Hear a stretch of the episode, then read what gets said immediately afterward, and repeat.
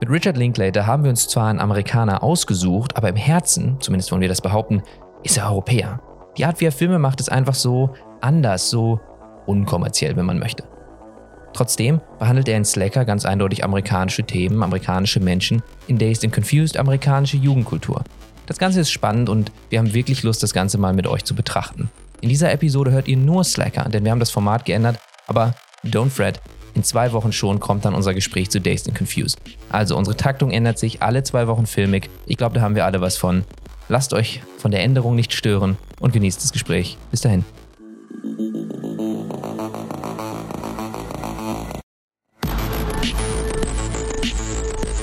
Ich bin total begeistert von Linklater. Ich finde seine Art total cool und ich finde Slacker total cool.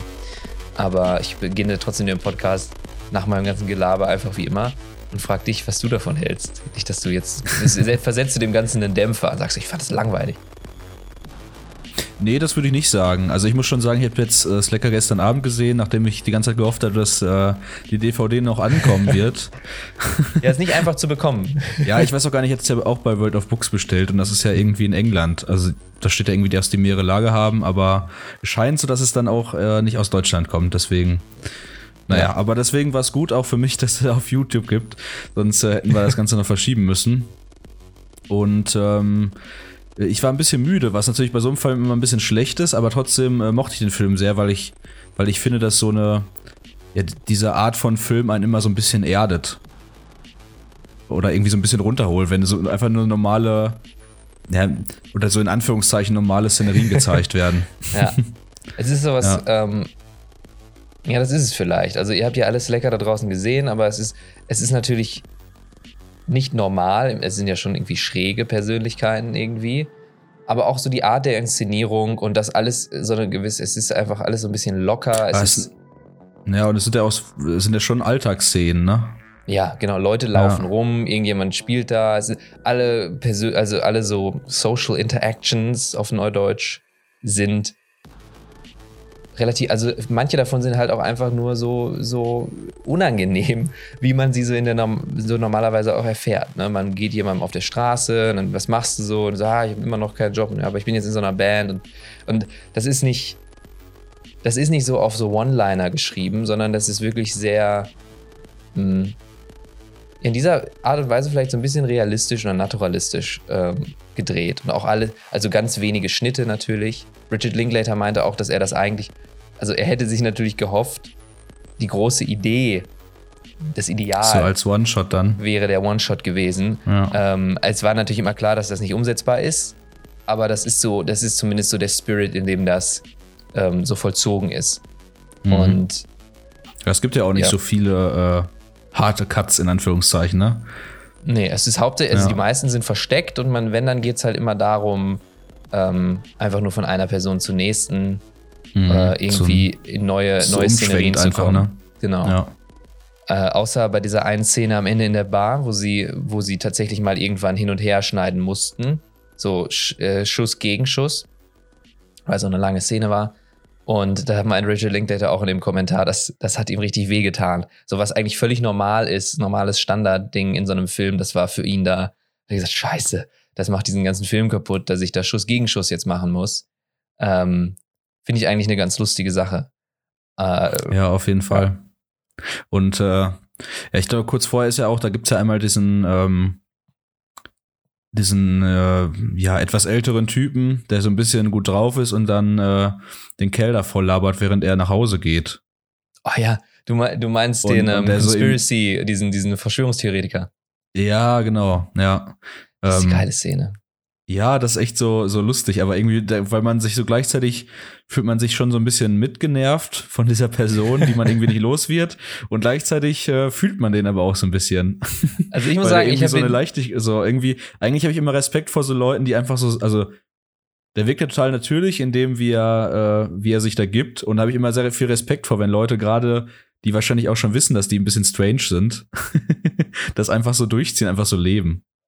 Ähm, Genau, aber da gibt es nämlich dann auch den, den äh, Schnitt dann, wo er dann nochmal dieses Ehepaar oder dieses, dieses Couple da irgendwie anspricht und die gehen ins Haus und da gibt es ja nochmal so einen Schnitt. Genau. Aber da finde ich es eigentlich ganz geil, weil man dann ja noch so ein bisschen auf ihm drauf bleibt und er noch so ein bisschen so, ja, ist ja ein schöner Tag heute ah, und irgendwie. Er ist so ein guter Schauspieler. Also es sind wirklich auch eben diese Charakters, diese Charaktere, die da durchkommen. Und ähm, wie er dann, also er, er redet dann die anderen so an und da gibt es auch einen Schnitt. Und das finde ich eigentlich ganz schön. Man sieht die Techniken total. Ähm, er, diesen einen, den er erst zulabert, ähm, der geht irgendwie in sein Haus zu seinem Freund rein. Und dann sagt er irgendwie so, ja, hier cool, äh, ich passe nur noch ein bisschen auf hier draußen, ich bleibe hier noch ein bisschen stehen. Und dann hebt er so zum, zum Trinken von seinem Milchkaffee da an, diesem komischen wässrigen Ding, was er die ganze Zeit mit sich rumträgt in, der, in dem Glas, also so Kleinigkeiten. Und genau, also quasi auf dem Matchcut schneidet es um und da kommt dieses Paar vorbei. Und wenn man weiß, wenn man sich ein bisschen damit beschäftigt hat, wie man so Filme macht, dann war das irgendwie klar, diese Szene ist vorbei. Es wäre total größenwahnsinnig, das jetzt noch zu timen mit den beiden und dann, wenn das schief geht, das ganze Ding neu zu drehen. Dementsprechend muss man da irgendwie einen Umschnitt reinkriegen. Und das ist so schön simpel und nimmt dem Ganzen überhaupt, überhaupt nichts weg. Und dann hast du weiterhin, und dann bleibt es aber trotzdem ein einzelner Shot, wo dieser Typ mit den beiden redet und sagt so, hey, where you going? Matter of fact, where you going? Also guter Schauspieler einfach, interessanter Typ. Und dann läuft er so ein bisschen aus dem Frame, so ein bisschen wie im Theater, sagt so, what a day, what a day. Cut.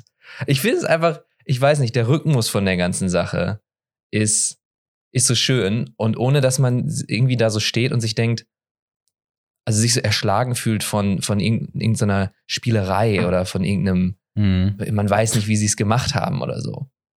Ja, ich denke, dass da wirklich auch viel reinspielt, dass ja Linklater nicht irgendwie ja richtig so eine, so eine Ausbildung gemacht hat oder so ein Studium, ne? Was, was so diese Filmwelt angeht. Und äh, da merkt man halt, dass er irgendwie ja, sich das so selbst beigebracht hat und das einfach fühlt, wie das, wie das für ihn funktioniert, ne? Und dann einfach wahrscheinlich auch viel rumgespielt hat ähm, ja, gerade was so diese Shots angeht und so, aber halt auch wirklich, ja, was du gerade gesagt hast, so diese, ja, die ganze Auflösung und äh, ähm, das Tempo und alles, dass er das einfach fühlt, wie das, wie das funktionieren kann, ne?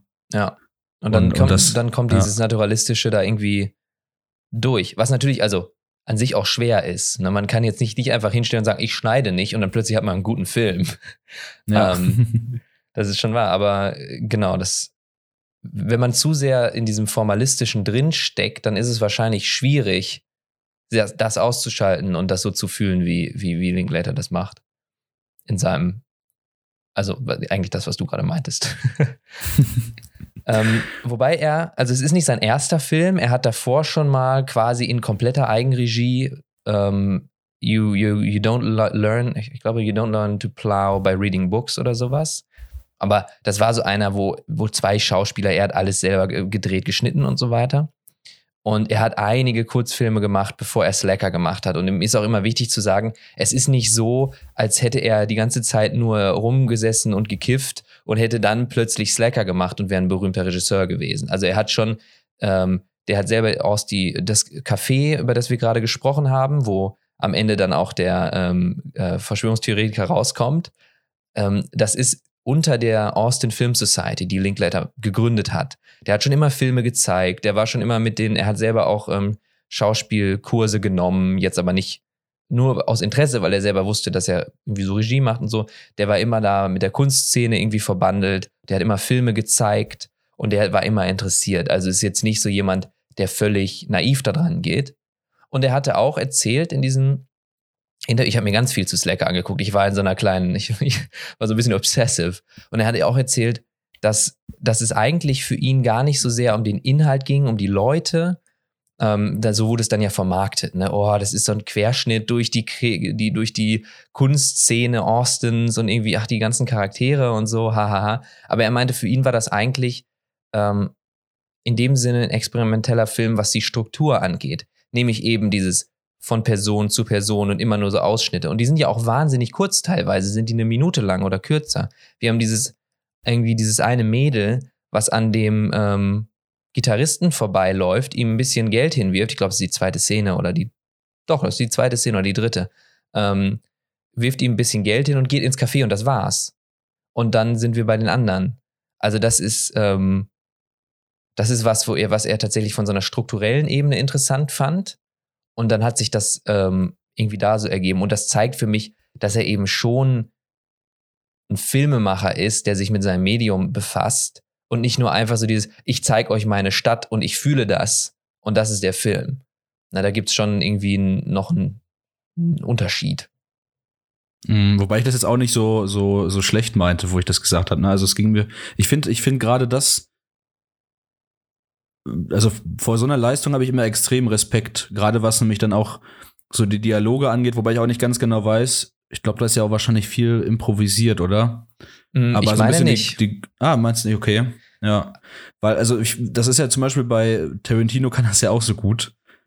Ähm, und da ist ja, glaube ich, auch von äh, Days and Confused auch großer Fan und äh, merkt man irgendwie auch warum. Weil man, wenn man es schafft, äh, so Dialoge zu schreiben, die gleichzeitig so natürlich, aber trotzdem auch so ein bisschen überholt cool sind, weil man halt irgendwie denkt, so, ja, irgendwie so spricht man eigentlich nicht unbedingt, aber es ist trotzdem, es wirkt total natürlich und komplett außer, aus dem Leben gegriffen. Da habe ich immer großen Respekt vor. Und vor allem, wenn man halt irgendwie ja einfach so Normales so zeigen kann, obwohl es trotzdem interessant ist, weil das ja auch zeigt, dass er irgendwie so einen extremen Blick dafür hat, den man ja selbst ganz schnell verliert, ne? Weil das ja wirklich normale Szenerien sind und der irgendwie so ein bisschen ja, vielleicht auch irgendwie der Gedanke ist, wie so, wie so ein alltägliches Leben so ineinander übergreift. Und dann sieht man mal hier mal den und was geht dann, was passiert dann bei der Person wieder und die trifft wieder auf wen anders und bei der ist wieder was völlig anderes los.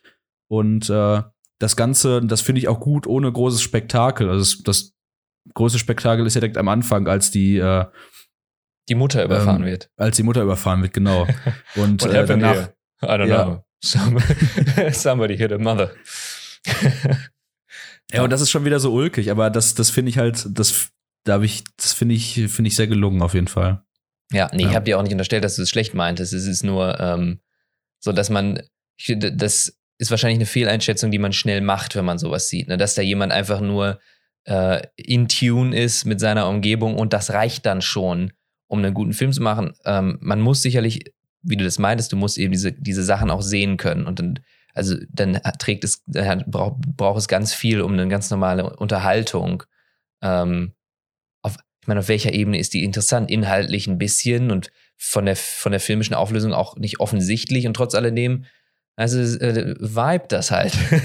und ja, das dann genau. hinzukriegen, äh, das stimme ich dir zu, das ist, ist total schwierig. Und ähm, aber was die Dialoge angeht, also bei Quentin Tarantino weiß man ja, dass der die schreibt. Ne? Und die sind mhm. auch alle geschrieben und die sind alle on point. Bei ähm, Linklater ist es so, also die meisten Schauspieler in Slacker jetzt zumindest, wir sind ja keine richtigen Schauspieler, es sind so Austin-Leute. Die meisten sind irg aus irgendwelchen Bands tatsächlich. Äh, so Laiendarstellern. So ja. Laiendarsteller, genau, von irgendwelchen Austin-Bands. Das ist nämlich so eine Musikstadt äh, in Texas. Und die haben sich immer getroffen mit den allen Leuten, die in der Szene da sind und haben das ähm, geprobt und haben das wirklich, bis es, bis es geses gesessen hat. Und ich bin mir sicher, dass da auch mal hier und da eine, was geändert wurde, dass mal geguckt wurde, wie das irgendwie passt. Aber wenn das dann stand, dann stand das. Und dann wurde das so abgefilmt. Ansonsten, ähm, also ich, das ist jetzt ein bisschen vorgegriffen, aber das hat Ethan Hawke über Richard Linklater ge gesagt, über die Before Sunrise, Before Sunset und so weiter, wo sie ja auch, sie nur Dialog haben. Er meinte, die Leute sagen immer, das ist bestimmt improvisiert, aber Richard hasst also hat überhaupt nichts offen für Improvisieren. So. Im, im ah, Rehearsal, okay. im Schreibprozess, da ist alles offen. Aber wenn man am, am Tag da ist, dann sitzt das auch schon. Also da wird nicht noch mal irgendwie beim Drehen, ah, mir fällt gerade noch eine Line ein oder so. Also es ist schon klar abgegrenzt, was ist Probe, was ist ähm, Drehtag quasi. Mhm. Und das mhm. finde ich auch ganz interessant. Also, weil es gibt sicherlich viele, aber das ist natürlich, das muss man auch sagen, das braucht dann Budget. Weil, weil wenn du improvisierst, während du drehst, dann hast du dann die Kameramann da und die Lichtleute da und äh, die Schauspieler sind alle drei da und du hast nur eine gewisse Zeit, bis die Sonne untergeht.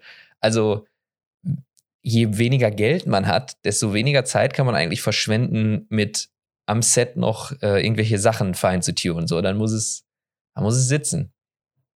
Mhm. Ja, macht für mich dann fast die Leistung noch ein bisschen größer, dass man das dann ja. trotzdem, äh, das trotzdem so natürlich, äh, ja, und so, so in einem Guss wirkt. Ja, voll. Also. Ja. Was ich noch spannend finde bei der ganzen Geschichte, ähm, äh, gerade weil ich mich ja jetzt so was, also ich habe ja eigentlich keine praktischen Erfahrungen, was so, was so Filme machen angeht und so, da bist du ja eher im Thema, äh, viel eher im Thema. Und ich habe da immer so wahnsinnigen Respekt vor, was es für eine große äh, Planung und Logistikleistung ist, so einen ja. Film auf die Beine zu stellen. Selbst wenn man jetzt irgendwie äh, privat irgendwie einen Kurzfilm dreht oder halt wirklich dann so einen Langfilm dreht. Und deswegen denke ich so, wenn das wirklich mal als fast One-Shot geplant war, oder beziehungsweise es gibt ja auch dann, äh, gut, die einzelnen Szenerien sind dann vielleicht nicht so lang, aber wenn das alles so ineinander übergeht, ohne Schnitt, da muss ja so viel stimmen und so viel on point sein. Und es muss, äh, also ich glaube, einmal sieht man so ganz kurz äh, das Mikrofon, ne? Ja. Das kommt von oben ja, ja. mal kurz rein. Aber ansonsten passt das ja alles gut, zumindest soweit ich das gesehen habe. Und äh, da habe ich äh, sehr großen Respekt vor, auch, dass man das äh, so hinkriegt. Aber natürlich halt auch, deswegen sagte ich das eben mit den Augen von jemandem, der sich äh, äh, ja, der da wenig praktische Erfahrung hat und wenn man sowas nicht, nicht selbst macht, dann wirkt das natürlich immer auch noch mal größer, als wenn man da selbst dann irgendwie involviert ist, ne? Ah, findest du? Weil manchmal habe ich so das Gefühl, wenn man was nicht selber macht, dann denkt man immer, ist ja easy. Also ich stelle die Kamera auf, easy. Das kriege ich öfter mhm. mit, wenn Leute über so über äh, Filmschnitt oder sowas reden, ne? Dann haben die immer so das Gefühl, naja, keine Ahnung, ich kann auch, auch hier bei Premiere so ein bisschen was zusammenhacken. Äh, auf, auf meinem Computer, also das ist, scheint mir nicht so, ich habe hab die eine Einstellung, habe ich die andere Einstellung, dann packe ich die nebeneinander, habe ich einen Schnitt gemacht, irgendwie so. Äh, und dann hat ja, man irgendwie, ja, man fühlt dann, dann scheint es irgendwie so einfach zu sein, weil man eben nicht ja, weiß, was dahinter die, die steckt. Die Leute gibt's auch, aber die gibt's ja immer. Aber ich hab, ich hab, ich bin da eher so ein bisschen andersrum. Ich habe da eigentlich immer eher großen Respekt und denke dann so, wow, das ist ja irgendwie. Ja, also sind mir so gar nicht, wie ich da anfangen soll, das zu organisieren. Ja. Aber das denke ich mir auch. Also gerade die Logistik finde ich immer wahnsinnig. Ich meine, ich habe ein paar Kurzfilme gemacht und das war schon immer ein Kraftakt.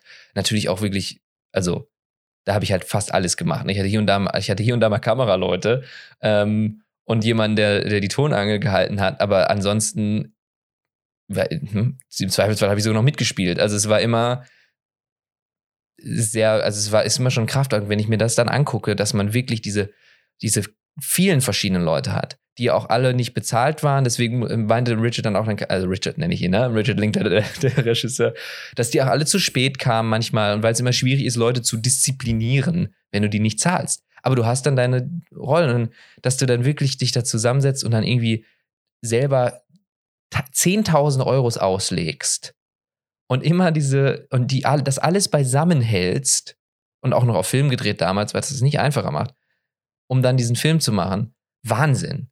Also ich, ich muss auch sagen, sowas, äh, da muss ich immer, da muss ich immer den Hut ziehen. Und äh, ich glaube, ich bilde mir einfach ein, wenn man das dann angeht, dann macht man das und danach guckt man drauf zurück und denkt sich, wie zur Hölle habe ich das jemals hingekriegt. Und äh, so, ich, so muss das bei Slacker dann auch gewesen sein.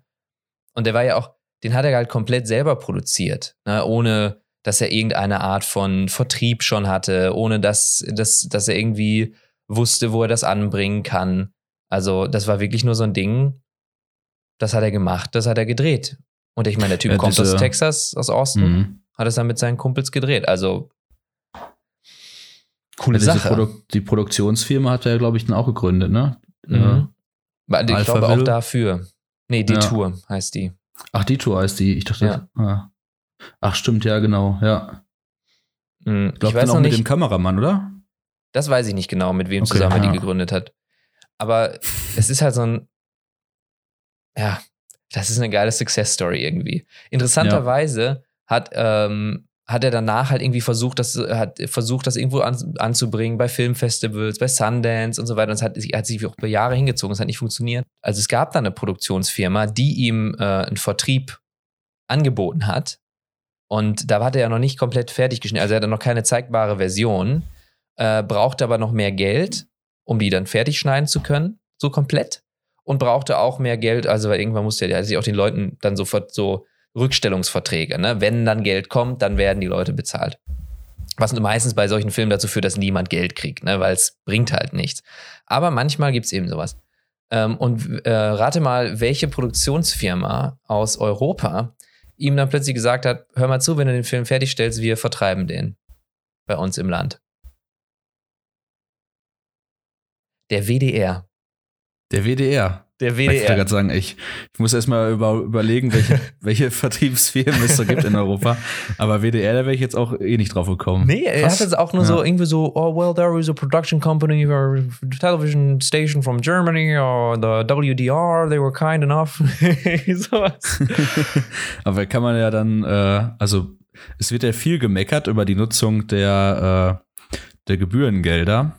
Und da sind sie dann ja immer sinnvoll angelegt worden. Vor allem halt auch sinnvoll im Sinne von, äh, ja, junge Leute zu fördern, die, die Bock darauf haben, ne? Ja, also tatsächlich dafür gesorgt, dass ein Film ähm, überhaupt, der irgendwo an international gemacht wurde, wo irgendein Typ wirklich eine Entsch- Entscheidung getroffen hat, das finde ich gut, gesagt hat, wir, wir haben das Geld, damit du das fertigstellen kannst und wir versprechen dir auch, ähm, dass wir den dann zeigen bei uns. Das heißt, dann wurde dieser Film in Deutschland auch sehr früh gezeigt, kam, hat, glaube ich, auf der Berlinale sogar äh, Premiere gemacht und sowas. So holt man sich halt ähm, also klar, der wurde irgendwann, also Richard Link, der hat selber eine, mal eine Premiere in Austin gemacht, die er komplett selber organisiert hat. Aber so dieses offizielle, jetzt ist er raus, jetzt hat er einen Vertrieb.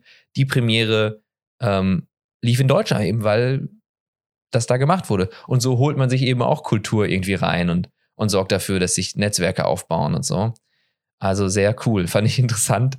Hat er einfach so nebenher erwähnt und ich dachte so, der WDR. Aber in den 90er Jahren, ne? wer weiß, ob die das immer noch machen.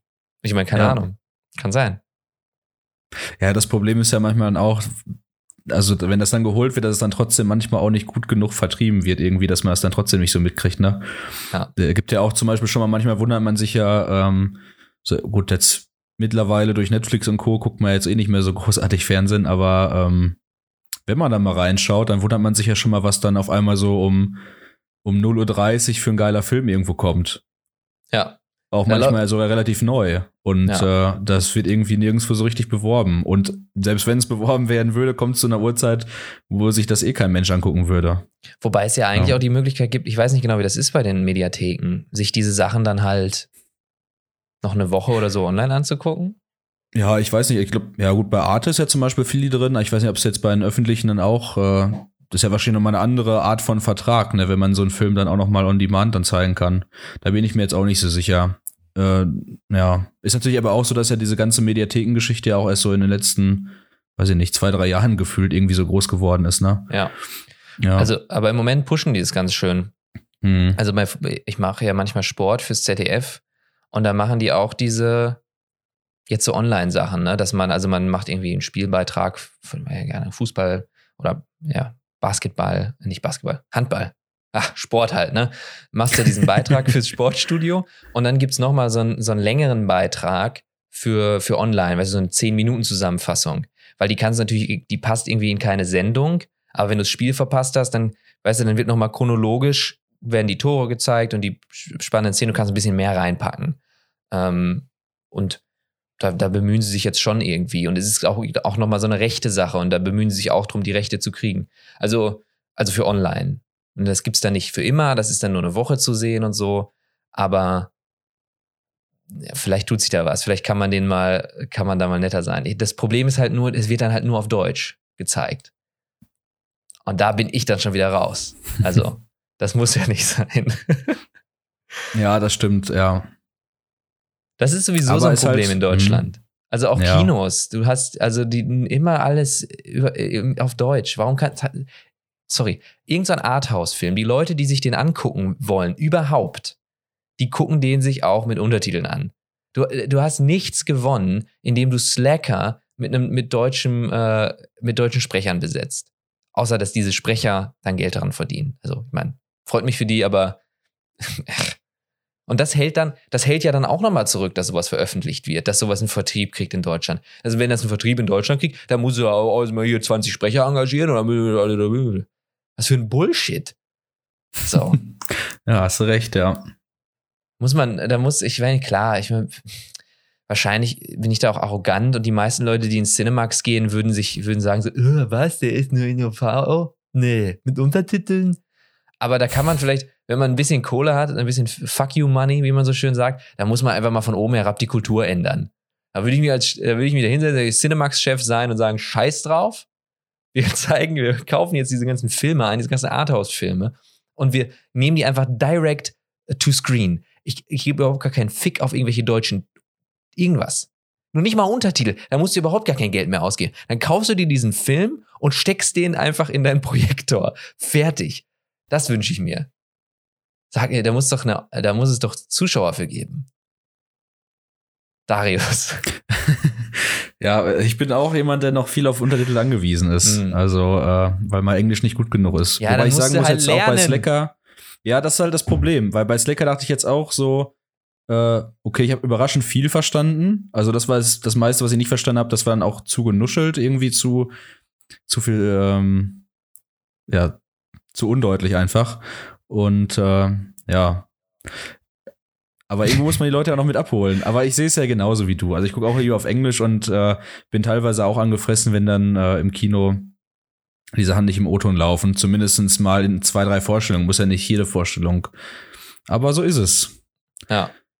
Ja. Ja, ja, leider. Müssen wir mehr Leute davon überzeugen, dass es äh, cooler ist, auf Englisch zu gucken. In den meisten ja, aber, Fällen. Oder auch einfach nur, also es geht mir ja nicht darum, dass ich euch, dass ich jemandem sagen will, wie er es zu schauen hat, wenn er die Möglichkeit hat, sich da ähm, was auszusuchen. Es geht nur darum, dass, dass wenn diese, diese Mauer da ist, dass eben schon auch viele Filme zurückhält, weil es einfach die Kosten in die Höhe schießen lässt, die Sachen zu zeigen. Und es wäre wünschenswert. Ich meine, Jetzt ist Corona und es ist sowieso alles scheiße deswegen, aber es wäre schön, wenn es einfach, wenn es, wenn man sowas wie Laufkundschaft in einem Kino hätte, wenn man einfach mal, wenn ein Kinofilm eben, und das Cinemax macht es ja irgendwie, kostet nur sechs Euro, ich meine, kann man mal machen. Das ist zwei Bier. Ne? Ähm, dass man einfach mal lang geht und denkt, oh, das sieht aber interessant aus, ich gehe mir jetzt mal einen Film angucken. Und dann könnte, dann könnten das, was, was quasi so ein bisschen als Gegenstück zu diesem, ich scroll mal durch Netflix und dann spiele ich den mal an, sondern ich gehe, ich scroll mal durch die Stadt mit der Sonne, die da scheint und den Leuten, die um mich rumlaufen und dann sehe ich da plötzlich einen Film im Kino und dann gehe ich da rein. Ähm, und das wäre halt, würde dann auch wieder möglich machen, so kleinere Produktionen zu zeigen, wenn man eben nicht diesen kompletten, diesen seltsamen Vertriebsoverhead die ganze Zeit hat.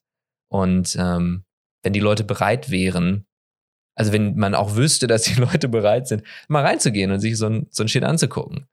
Ähm, ja, das so stimmt auf jeden Fall. So Aber das, das, das, das, meinte ich eben auch mit, äh, die Leute überzeugen, auf Englisch zu gucken, weil äh, ich denke mal, wenn das genug Leute nachfragen würden und dann äh, wahrscheinlich auch so ein bisschen, wie wir das da manchmal tun, dann auch denken, ja, wenn es den nicht auf Englisch gibt, dann brauche ich den Film auch gar nicht im Kino sehen, ja. weil es, ja, es, es bringt mir halt einfach irgendwie nichts. Dann äh, wird es wahrscheinlich auch mehr angeboten werden. Ja. So ist es ja meistens. Genau. Wir sind ein bisschen abgedriftet. Aber ich finde es in Ordnung, weil es wirklich bei, bei, bei Slacker ja, ähm, es ist so ein Kulturfilm.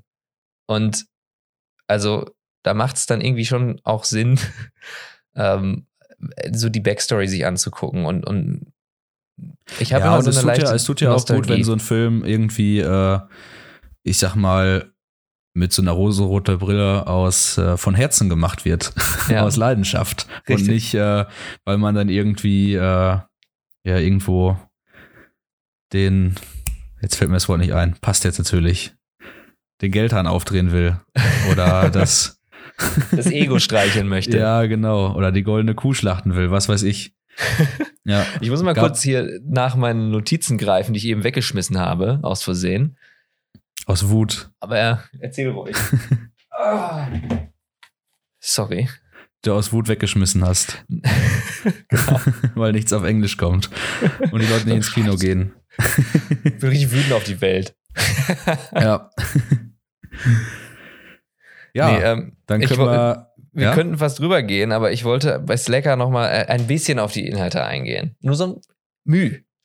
Äh, weil, oder ja, es passiert viel und wir haben über die Struktur geredet und man muss den auch angucken. Ähm, aber ich, ich finde es interessant und das macht für mich, weil wir gerade über Nostalgie geredet haben, Sinn und rosa-rote Brille, dass, dass bei Slacker, es geht auch, da geht auch alles nur über, also es sind alles Musiker, jeder hat ein Aufnahmegerät dabei, es geht um Filme, es geht um Bücher, alles über die Vergangenheit, diese ganzen Verschwörungstheorien und es geht irgendwie es geht immer darum, Sachen aufzunehmen, Sachen abzuspielen und irgendwie ähm, eine Ordnung reinzubringen in so diese ganzen Events, die, die irgendwie so losgelöst stattfinden. Und das finde ich, äh, ist sicherlich eine, auch eine unterliegende Idee von diesem ganzen, von dieser fragmentierten Erzählweise, diese verschiedenen Episoden. Da steckt auch nochmal so, so metaphilosophisch was dahinter. Und ich finde, das sieht man besonders an diesem alten, alten Mann am Ende. Erinnerst du dich? Ja. Diese, der läuft da ja auch mhm. so lang und gibt dieser Frau ähm, irgendein Geschenk und sagt dann irgendwie so, when you're young, you mourn for one woman. When you get older, you mourn for women in general. Und so ein, einfach so ein, das ist ja eigentlich so ein locker flockiger Spruch, so ein bisschen lustig. Aber er redet dann eigentlich, glaube ich, auch darüber, was dieser Film bedeutet. Nämlich irgendwie einfach, also man will frei sein, aber man ist immer irgendwie gebunden und bla bla bla. Und man, also erzählt dann so, das Leben ist einfach, man muss es einfach, man muss einfach da sein und es mitmachen in jedem Moment und dann macht es später irgendwie, also später macht es dann Sinn. Und er selber ähm, redet das ja auch in sein Aufnahmegerät, immer in diesem Sinn von, ich nehme jetzt diesen Moment und später remixe ich das so, dass es dann, dass ich dann eine Kohärenz. Später erzählt sich da eine Geschichte draus. Also mit so einer nostalgischen, leicht verliebten Sicht. Und ich finde, das passt mit dem Thema, also einmal diese, dieses Film, mit diesem, diesem Gefühl des Films im Allgemeinen. Das sind ja alles Leute, die versuchen irgendwie einfach ihr Leben zu leben. Äh, und auch mit dem ganzen, dass da, ich meine, jeder Zweite hat eine Verschwörungstheorie zu erzählen. Also auch das sind ja so Sachen, wo man irgendwie so eine Kohärenz auf die Sachen gibt und so und ähm, versucht, sich die zu erklären. Und dann passt es auch einfach, weil Film ist so schön nostalgisch. Weißt du? Es ist einfach so, man guckt da so drauf und denkt so, ha, damals, als man noch keine Handys hatte und einfach so rumgelaufen ist und sich verabredet hat und dann kam man zu spät. Solche Sachen. Ich weiß nicht. Das finde ich einfach, ähm, ja, ich, ich hatte jetzt nicht so die großen Nostalgiegefühle. Mhm. Ich habe eigentlich dann, äh, wie ich eben schon mal meinte, so eher daran gedacht, halt so, so einen Blick für, diesen Kleinig für diese Kleinigkeiten zu entwickeln im Leben. Wenn man sonst irgendwie gerade jetzt heutzutage in der Zeit irgendwie ständig gestresst ist von irgendwas. Äh, selbst in der Freizeit ist man gestresst von irgendwelchen überdimensionalen Filmangeboten auf Netflix oder auf Spotify ja. oder keine Ahnung was. Äh, irgendwie jede jede Sekunde muss sinnvoll genutzt werden, macht irgendwie drei Dinge gleichzeitig, weil man dann irgendwie Podcast hört, dann spült man dabei, guckt man Fernsehen, was weiß ich, oder zockt was, keine Ahnung. Und äh, da finde ich es halt geil, wenn so ein Film einen irgendwie so ein bisschen äh, ja runterholt und einmal zeigt, so ja, guck mal, diese, diese kleinen Momente, die sind halt irgendwie auch schön auf so eine Art. Und genau, man, da passt es auch, was du, was du gerade zitiert hast, äh, dass man das vielleicht manchmal erst im, im Nachhinein merkt aber das natürlich auch schade ist. Und deswegen ist manchmal ganz gut, wenn man sich so einen Film anguckt und dann denkt so, ja, die Personen, die da gerade handeln in einzelnen Szenen, die werden das wahrscheinlich auch nicht so merken. Hm. Aber wenn man manchmal so ein bisschen aus dieser Vogelperspektive drauf guckt, dann merkt man so, wie irgendwie alles miteinander verzahnt ist und dann irgendwie auf so eine Weise, die halt wirklich schwer zu beschreiben ist, äh, irgendwie schön ist wieder. Ja. Und ja auch das Leben dann irgendwie ausmacht, ne? Ja, ich habe, also ich muss auch sagen, wenn ich diese Filme sehe, dann hat man eben auch einfach Bock, Während ich ja auch so ein Typ bin, also ich bin immer irgendwie, ich lese oder ich schreibe oder ich denke mir, ich muss mehr, ich muss mehr, wenn ich Philosophie schreibe, dann denke ich, ich muss mehr Kunst schreiben. Und wenn ich irgendwie Kunst schreibe, denke ich, das ist doch alles Quatsch. Und also es ist immer so, man, man, man ist nie da. Wenn man sich mit Leuten trifft, ist es quasi ein Termin und so. Das, das, ich kenne das total. Und wenn man diesen Film sieht, ich finde, hat man so dieses Gefühl, ich habe Bock jetzt einfach ein Bier zu trinken am Tag wirklich mir die Sonne auf dem, auf dem Wand scheinen zu lassen, eine Zigarette zu rauchen und meine Freunde dabei zu haben. Und man denkt sich so, warum muss ich, also man denkt sich auch, warum muss ich mir das sagen lassen? Ne? Eigentlich ist es obvious. Eigentlich weiß das ja. jeder. Ähm, aber dass man da dann wieder, genau, dass man, dass man. So ein bisschen eingefangen. ja, ja, genau. dass der Film halt so ein bisschen einfängt und sagt, hier, ne, so, so kann es sein. Mhm. Und deswegen ähm, ist fast ein bisschen schade, dass gerade solche Filme oder der Film wird ja wahrscheinlich auch viel damit zu kämpfen haben, dass sie viele Leute wahrscheinlich eher langweilig finden, weil natürlich halt äh, erstmal storytechnisch nicht sonderlich viel passiert oder man irgendwie so einen gewissen Blick dafür haben muss, ähm, um halt sich ja diese Schönheit daraus ziehen zu können. Ja. Weil dann, ja. dann schlägt es ja quasi genau ins Gegenteil um. Aber sowas gibt es natürlich immer, aber äh, weißt vielleicht, worauf ich hinaus will. Ich weiß. Und deswegen, deswegen kann man sogar noch mal sagen, wo wir eben schon so viel Respekt hatten vor diesem ganzen Film und diesem diesem Projekt von ihm, dass man als ersten Film auch noch einen Film macht, wo man ganz sicher davon ausgehen kann, dass man auch genug Gegenwind kriegen wird. Hm. Ja, er meinte auch, äh, dieser Film hat gespalten. Da sind sogar Leute rausgegangen, so was für ein langweiliger Quatsch. Ähm, mhm. Aber ist dann so ein Kultklassiker geworden. Und ähnliche, äh, ähnliches Schicksal ähm, haben viele Filme von ihm äh, durchgemacht. Das war der erste Teil unseres Linklater Podcasts. In zwei Wochen geht es dann weiter mit Dazed and Confused. Vielen Dank fürs Zuhören, vielen Dank fürs Einschalten und vielen Dank für all eure netten Worte auf Instagram und Co. Also, in zwei Wochen denkt dran, nicht verzagen, Filmik fragen oder so. Das ist ganz seltsam, so eine komische Abmoderation zu machen. Das ist auch für uns neu. Naja, ähm, enjoy the music. Und bis dann.